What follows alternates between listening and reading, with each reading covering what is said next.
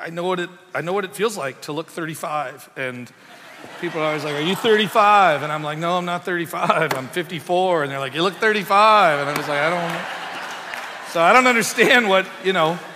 I mean, I, I guess maybe because I look a little younger than him, he's upset. I don't know, but it's just, it's one of those things. Uh, that, that's, that's what I'm usually thinking when I'm back here like that. Actually, it's interesting. I, it reminds me of like high school graduation. Woo! and it's, it's a little weird doing that in church, I guess. Um, maybe I'm showing my age.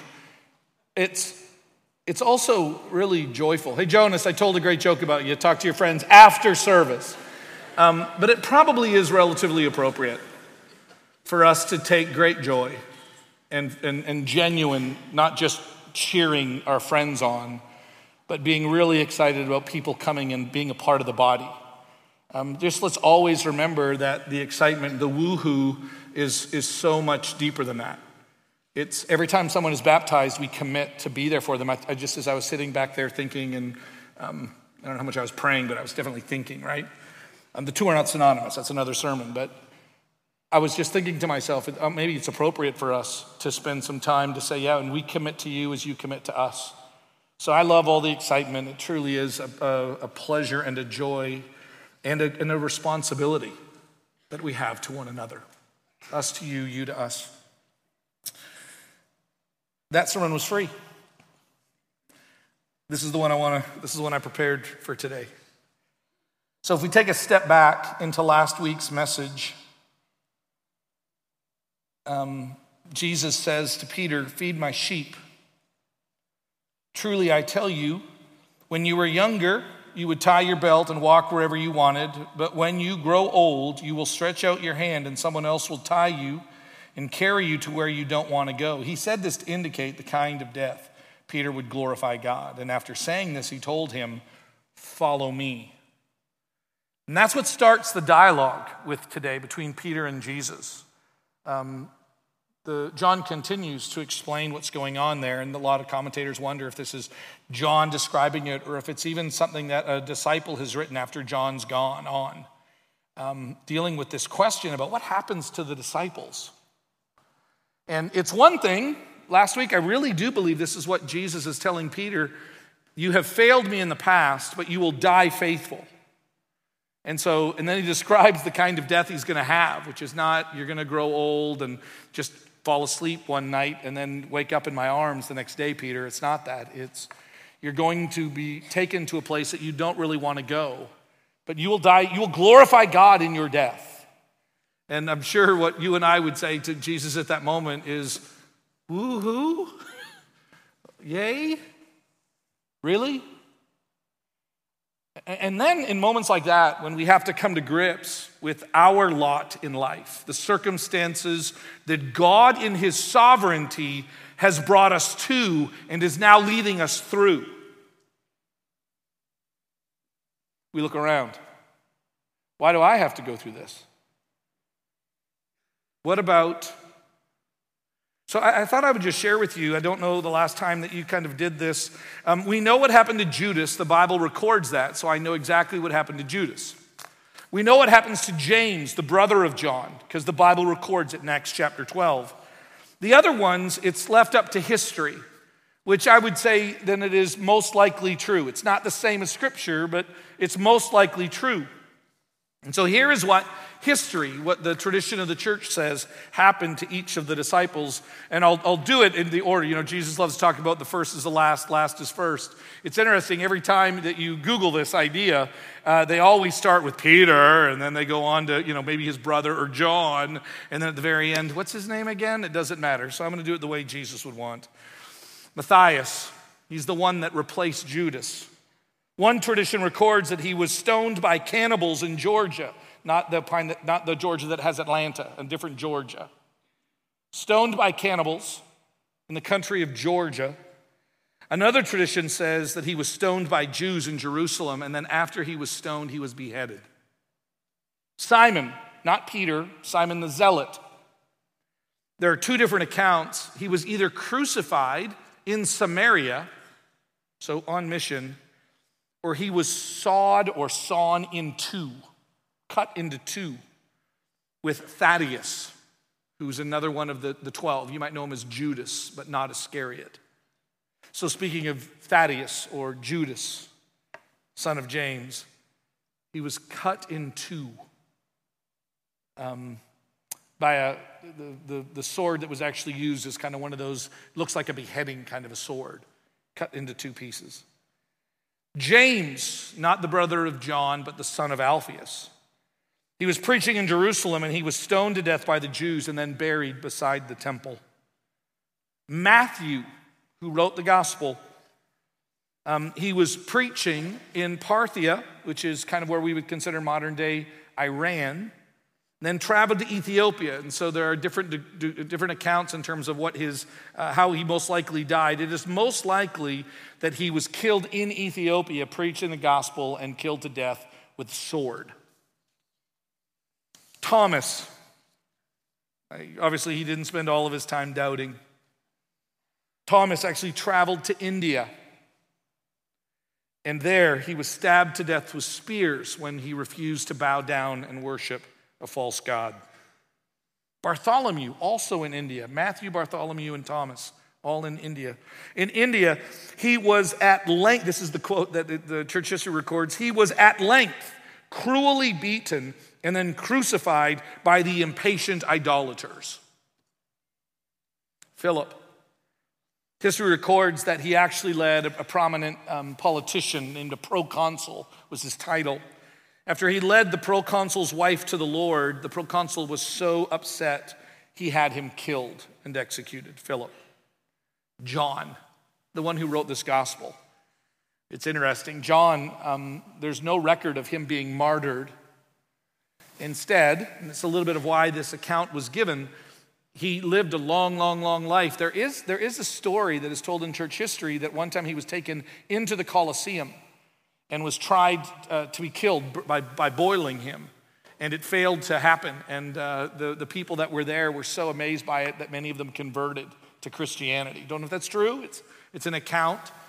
Um, but most likely, what we know about John is that he is on the island of Patmos. It is in the late 90s, which means he's probably in his 90s, which, by the way, makes him a teenager when he's following Jesus, probably late teens.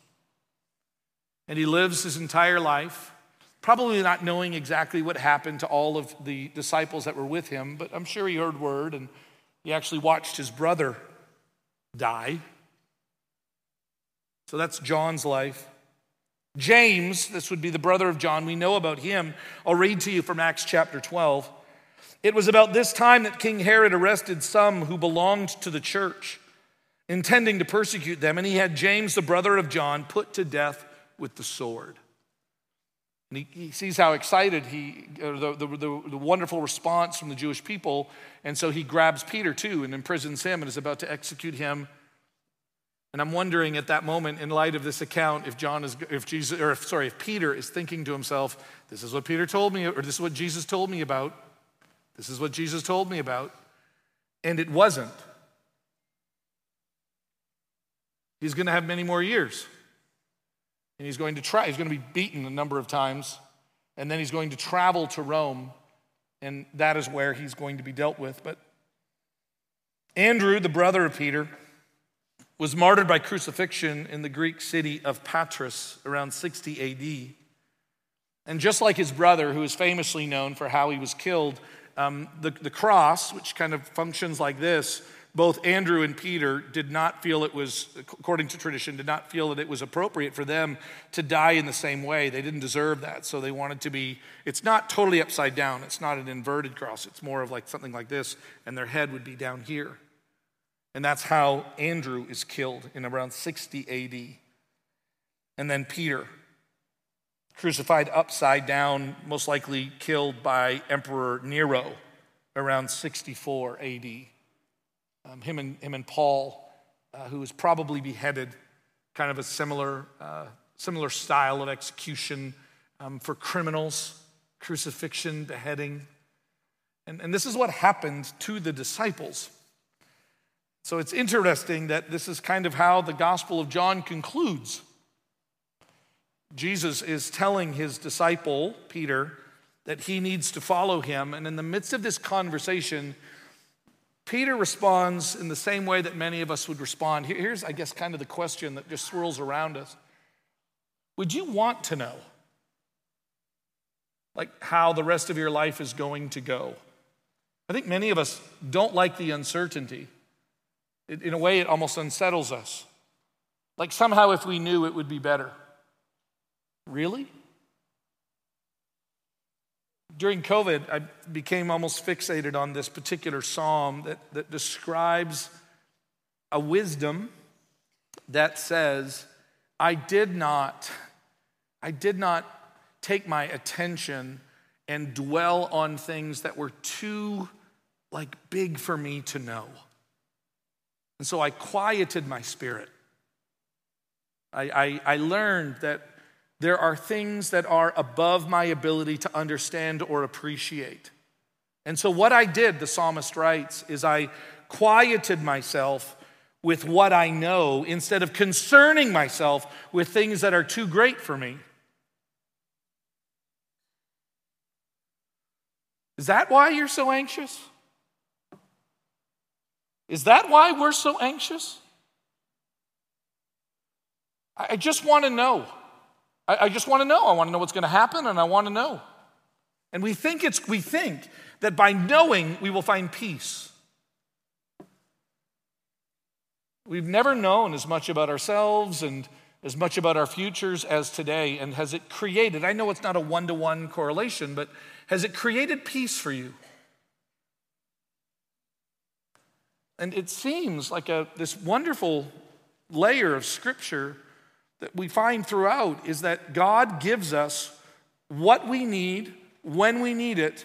And part of that is to design in the, in the way that God has organized the world and the way that God has organized you, all of you, in the unique ways of you-ness. Trust me. Trust me with when you are born. Have you ever thought about that? God has a plan. Trust me where you are born. I think most of us kind of consider that to almost be. I hear Christians talk like this. Man, sure, sure was lucky to be born when I was. Sure was lucky to be. Um, I'm not trying to get weird on this. My wife hates it when I. I mean, I've, I think I've got it out of my vocabulary. Andrea loses her mind whenever she hears people, particularly me and the boys, talk about luck. It's not luck, it's blessed. It is God's goodness to us. It's not luck. So, God has a plan and purpose that has brought you to this point. The Bible teaches that. And then God is going to see us through. Like, do you trust Him? I think many of us find ourselves like Peter here in chapter 21, verse 21. After he's heard this news, um, here's what's going to happen to you. Peter does what you and all I do, and we hear bad news about us. We kind of look around. Okay, I just I just heard some bad news about me. I mean, I, I know Jesus was trying to kind of like give me some encouragement, but that's pretty heavy stuff, Jesus. And so what we what we do naturally is we just kind of look around. And so he does. Look at verse 21. I love this. When Peter saw him, this is kind of in the midst of this conversation, he says to Jesus, Lord, what about him? Which really, like when, it, when you hear it at first term or at face value, it seems to be saying, like, what about John? I don't think he's just curious about John. He's just heard some pretty amazing words about himself. And so he just, well, what about John? Like, what's going to happen to him? And it's that comparison that we have. That on the one hand is human. The, the problem is, is that there's a, a humanness to that that left to ourselves becomes very broken because we're broken. And so, in reality, I know it looks like what he's saying is, what about him? I think if I can, and I'm not, I, think, I don't think I'm crazy, if I read between the lines rightly, I think what Peter is saying is, but what about me? Even though he already knows about him. It's the what about me after you know about you and you're not happy with the what about you. So then you try to say what about them or why them, but you really mean why me. You ever done that? Like, why do I have to go through this? Why do I have to be the one that struggles with this? Why do I have to? And, and again, we, we, try to, we try to make ourselves feel relatively good by, in our, in our own thinking, saying, reasoning, others have it worse. I'm not saying I have it the worst, but a lot of people have it better. But I, I swear to you, I'm really not complaining. But, which by the way is another way of saying, I'm going to complain a little bit. And I, I, don't, I don't even know if it's, I've been thinking a lot about this. I don't know if it's necessarily wrong. It's so, it's dangerous. It's human. It's like a lot of our emotions. Like, I know why you're angry, but you know how dangerous that can be? Like, I know why you're envious. Do you understand how dangerous that can be? Like, I understand that the news has now brought you to a point where you only can see what is happening to you. I, part of that is just human. And do, but do you realize how dangerous that can be? And, and that's how John, in, in a sense, I know this isn't exactly all that John is trying to do, because I, I think what, what Jesus and the conversation that Jesus and Peter are having here at the end is to draw attention to who Peter is, to his responsibility in front of him, that God is going to sustain him through it all. And that as he finds himself in a very human experience, dealing with the circumstances of his own life in relation to everybody around him, he needs to keep his attention on Jesus. Like, I know you're going to want to look away back to Jesus. Like, I know the circumstances are going to cause you to look around and what back to Jesus. And that's truly the Christian experience. As we go through life, and Jesus does a great job, does a great job of helping every single one of us with relatively general statements. This is how you need to treat one another. Yeah, I, need to do that. And this is what the blessed life looks like. I, I, should, I should follow that and I should, I should admire that more. But then when we begin to break that down, like in real time, in your, not just your nine to five, but every moment, we find ourselves constantly overwhelmed and distracted by our own circumstances. And I would say a lot of that, a lot of people, when they're just describing their struggle with God, is that interplay between, well, what about John? Because I've just heard news about me, and well, why? And Jesus kind of gives an answer to that. What we actually see throughout the, the Gospel of John is this constant realignment. A woman at a well is deeply troubled, but I have water for you because this is who I am. Look at me. And a whole crowd of people get fed. And Jesus is going, I, I, I, don't even think you fully understand what I did here. Some of you just want more food, but I'm telling you, I am the bread of life. Look at me. I am the door. Like I am the true vine. Remain, remain in me. By the way, this is how they're going to treat me, and so this is how they're going to treat you. But I want you to remember that I am the way, the truth, and the life. No one gets to the Father except through me. Look at me. Stay focused on me, which is something you tell someone. Look at me, look at me, look at me. When you're worth it, like when you're really worth it. And when those that you love and those that you care for are truly easily distracted by the concerns of life, by the genuine and very real problems that each of us have. And Jesus is constantly redirecting us And here's the interesting part not away from our problems, but being able to look at Him so that we can find the perspective we need to endure our lives under God's constant provision, protection, and care. Do you trust Him? No. We sometimes say that. I just don't. Look at what Jesus says in verse 22. So Jesus makes it very clear. Trust God, trust me, Jesus says, being God, trust God with your life and all of your circumstances. And that's not a decision that you just make and then go on to the next one. That is one that you constantly have to reassess and remake, make again. To look at your life and in the moment, no, I'm going to choose to trust God with my life and my circumstances exactly where I am right now. That's what Jesus says to John in, in verse 22. Jesus, when, when Peter's like, Well, what about him? Look at verse 22. Jesus says, If I want him to remain until I come, Jesus answered, what is that to you? Now, what's interesting is I think I have read that. I, I, I think I've kind of misread a lot of this. I think a lot of my uh, early readings of Jesus, that there's a lot of like just scolding. Why you, almost like the second grade teacher? Quit worrying about everybody else and look at yourself. Right? Mr. Gig in the seventh grade. Jim, quit worrying about everybody else and just worry about yourself.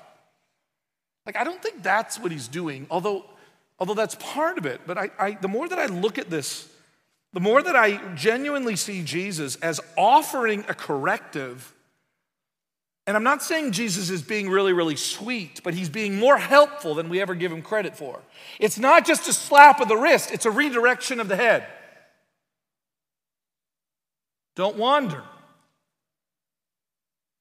He's asking him, I think, a very real question. Peter, I want you to think about this for a moment. If I want John to stay until I come back, I want, I want to answer me, Peter. I want to have an honest conversation with you. You asked, What about John? So obviously, you're concerned about what's going to happen to John and what's going to happen to you. And, and so you want to have a conversation with me as God of the universe about how this is all going to work out. Or can we have this conversation, Peter? And, and quickly you realize, wow, I wish I was just trying to walk on the water. I'm in over my head. And again, I don't think Jesus is rebuke. I don't think this is rebuke language. Like Peter, I just want think about this. If I want him to stay, what is that to you? You ever tried to answer that question? With the circumstances of your life? Just wanting them to be different? At some level, there's just no way there's not a lot in this room that are somewhere on the spectrum from really upset about their lot to almost uh, over, overly excited about it, and you just don't know who to give credit to. But I'm in church, so I'll just say God. Instead of genuinely trusting Him in all circumstances. How did you get here? And Jesus is asking Peter very honestly who is the one making decisions here on how these things are going to play out? Well, you are, Jesus. You think you can do a better job, Peter? Well, no. Well, the answer is yes, but I know I'm supposed to say no right now. Isn't that true? Don't you think if you were in charge of your life, it would be better than where God has brought you? And some of the final words that Jesus gives to Peter this redirection of the head. What is it to you? Should I choose this for John or Thomas? You follow me. Trust me in all of your life and with all of your circumstances. And I think that's the message of John's gospel. Those who truly have life and have it abundantly, those who've recognized that Jesus is the Lamb that comes and takes away the sins of the world, those who believe in Him, who now have eternal life, have learned what it means to trust Jesus and not generically when it's all said and done, but in very real moments, in very real time. Like right now, in this moment, trusting Him. Tomorrow, when you wake up, trusting Him. At the end of your day, trusting Him. In some sense, not even knowing by God's grace, not even knowing specifically what's going to happen.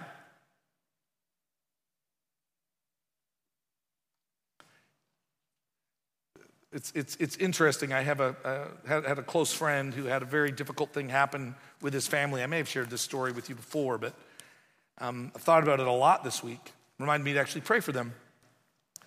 And it, after the family kind of went through it, and it was truly a complicated, very difficult, difficult time for the entire family.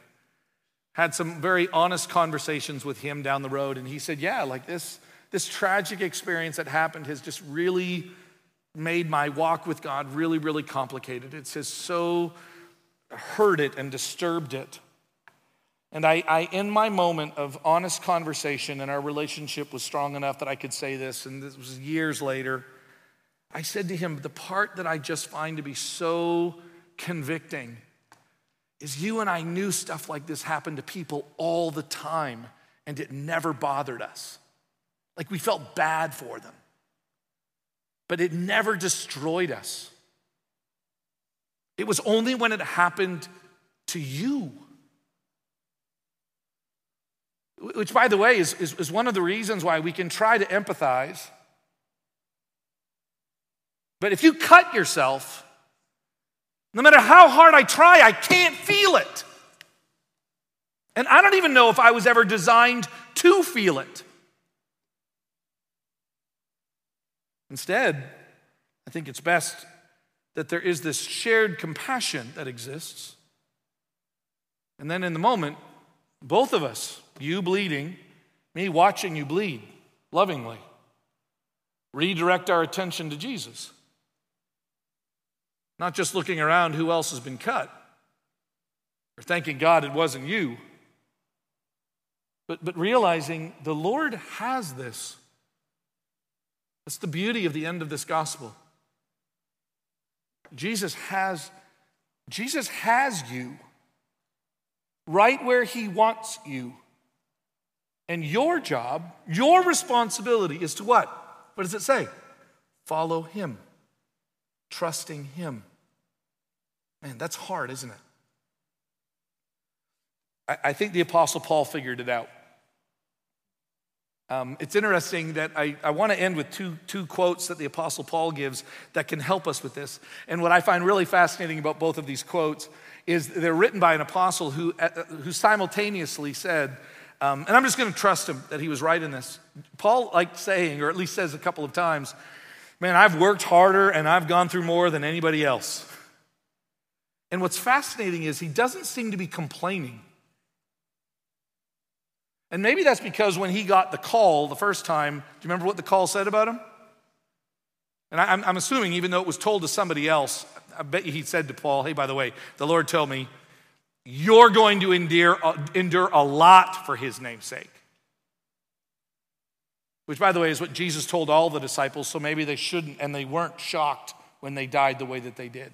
Or, hear me, lived the way that they lived before they died the way that they did. 1 Corinthians chapter 3, you can turn there. 1 Corinthians chapter 3, verses 3 through 7. This is a little bit of a different context, but you really get a sense of how the Apostle Paul understands himself and how the, what the Apostle Paul considers himself to be, which we seldom appreciate. Literally, we come to faith in Jesus Christ and then we go on living as though nothing had really changed. It's still my life. It's still my future. It's still my retirement. It's still my stuff. It's still my kids. How did God ever let this happen to my kids? They're not your kids. Can you believe this happened to my life? Um, you, we don't have lives like that. The Apostle Paul gets this. Here's what he says. I'm going to cut off, I'm going to start halfway through verse 3. Paul makes this accusation You are still worldly, which I have to confess, I am sometimes. When I'm quickly distracted, when I'm quickly, what about him and what about her and why do I have to? That's a worldly approach to this, which, by the way, is on, on at first glance understandable. And then the gospel should redirect us. So I don't know how you, I don't know how much you need to feel bad for those very normal and natural feelings. It's where we go from there that becomes so dangerous. You are still worldly, for since there is envy and strife among you, are you not worldly and behaving like mere humans? For whenever someone says, I belong to Paul, or another, I belong to Apollos, are you not acting like mere humans? Basically, these people are trying to gain value or worth by attaching to the right group of people. Cool by proxy. Paul says, What is Apollos? What is Paul? And you guys, you're the, you're the up there ones. You're the, you're the awesome ones. Like, I'm just a regular person. You are amazing. And he says, They are servants through whom you believed. And each has a role that the Lord has given. I planted, Apollos watered, but God's the one that gave the growth. So then, neither the one who plants nor the one who waters is anything, but only God who gives the growth. There he draws attention. Why are you so easily distracted by the things of this world and look at them and look at them? No, no, no, no, no. Look at God. We're going to end our service today by laying hands on and sending out two young couples to different parts of the world, not knowing exactly what's going to happen to them. I didn't send them. I didn't. As a church, we're going to we're going to pray for them, and the Lord called them. He's the one doing the work. The Lord's the one who sent them. I think we should be grateful for those who are serving so faithfully but we should always remember it is God is the one doing the work. You and I are simply a special kind of nothing. That's what we are. We're a special kind of nothing. Special enough that Jesus died for us. And let us be reminded that in and of myself, I'm nothing. Trust God with all of your life and with all of life's circumstances. Lastly, one other example from the Apostle Paul from Philippians chapter 1. I went here, and I, when, I, when, I, when I thought of this text as a, as a good parallel, um, I, could, I didn't know where to begin, I didn't know where to end it. I almost wanted to read all of Philippians chapter 1. But I finally came down to these verses, beginning in verse 12. Listen to the mindset of this apostle who considered himself to be the least by being the greatest, which means he's the least, which he's the greatest. But by that, by being the greatest, it means he's the least, which makes him the greatest. Only in the kingdom of God do you have an economy like that. So I like beginning with Matthias and ending with Simon. Here's what Paul says. He's in prison. He'll talk about that here in a second, but you need to know the context is in prison. The Apostle Paul says, Now I want you to know, brothers and sisters, that what happened to me, being in prison, you know, has actually advanced the gospel. Think about that. Like what happens to our lives how many of you, I want you to genuinely raise your hand. Drew, this is a real question, so I'm allowed to ask these, right? If it's a real question. He doesn't like it when I just throw it around. How many of you? But that's a real question. How many of you have been deeply inspired by watching another follower of Jesus Christ endure significant pain and hardship? Raise your hand if you've been blessed by it. Yep, I knew it. Paul says, What has happened to me actually advance the gospel, so that it has become known throughout the whole imperial guard and to everyone else that my imprisonment is because I am in Christ. Most of the brothers have gained confidence in the Lord for my imprisonment and dare even more to speak the word fearlessly, to be sure, because Paul knows people. Some preach Christ out of envy and rivalry, but others out of goodwill. These preach out of love, those who are doing it rightly, knowing that I am appointed for the defense of the gospel. The others, meaning those who do not do it rightly, proclaim Christ out of selfish ambition, not sincerely, thinking that they will cause me trouble in my imprisonment. And for that reason, I am angry at God and them, and I'm ready to quit. I'm writing a book about it. Disappointment with God from the Apostle Paul. Nope. What does he say? Look at verse verse 18 be a great title of a book. What does it matter? Isn't that what Jesus says to Peter? Hey, Peter, listen, I got all this. Like I have all the lives in the world. And I'm, I'm moving, and you think you can do a better job than me, but you can't. You have no idea. There's a movie that's going to come out in a lot of years called Bruce Almighty. If you could just see that movie, Peter, you would understand how complicated it is to be me. It's funny that that movie doesn't even come close to describing the complexity of it. But the principle is true. You think you could figure this out? You think you could handle this? You really want to know? What does it matter? Only that in every way, whether from false motives or true, Christ is proclaimed. And in this I rejoice. Yes, I'll continue to rejoice. Let's look at this phrase. Because I know this will lead to my salvation. And again, that word, when properly understood, is not my get to heaven, it's my salvation. It is my wholeness. It is my rescue. It is my health. It is all of who I am. I am growing into a deeper understanding of who I am and who I'm not, and what I have to do and what I don't have to worry about. And I am finding peace in the plan that God has for me. As you are sitting there this morning, how much peace do you have with not just your lot in life, but where God has brought you from and to?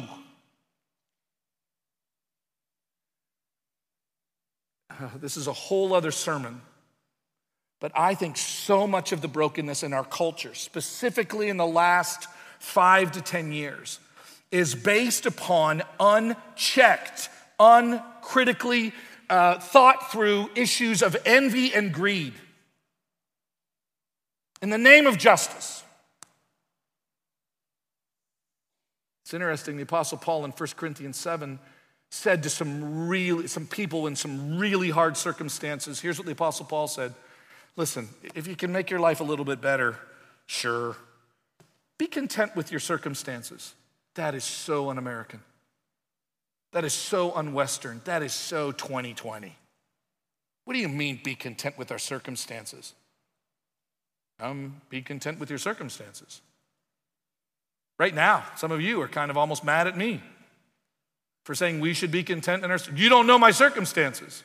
I didn't say I did. Because here's what he said Jesus is enough. Jesus is more than your circumstances. Well, easy for you to say. No, it's not. It's never been. I've always vacillated between why does my life have to be harder than everybody else, except for those that it's not as hard as, and man, my life is better than most people. And I find myself vacillating, and both of them are broken. Look at me, Jim. Follow me. Compassion, care for them. Follow me. So as we leave this gospel, may we be strengthened and encouraged that Jesus is truly enough. Not that you're enough, but that He is enough. And that He has you. I want to go around the table this morning and I want to do something that I usually preach against. And that's this I want you to think about yourself. Usually, when you gather around the table, it's don't just think about yourself. Pay, pay attention to where you're at. You're with your brothers and sisters. And so when the Bible describes examining ourselves as we eat and drink, the examining ourselves is usually, am I causing problems or strife with those around me because we are about to eat a unifying meal? And I need to be aware of that. And that is all true. But for this morning, I want to do this. I want you to remember that Jesus Christ has you. Don't worry about John. Don't worry about Peter. Don't even worry about yourself. Just know that Jesus has you. Do you know that He has you? Right where He wants you? Not that you're handling it perfect, I'm not. But do you know that you are right where God wants you to be? And Jesus is enough, more than enough, for anyone in any circumstance at any time. If there's one thing I know to be true, it's that. And my heart is just trying to catch up to my mind. Therefore, when Jesus took that bread and gave it to his disciples, he gave it to each of them.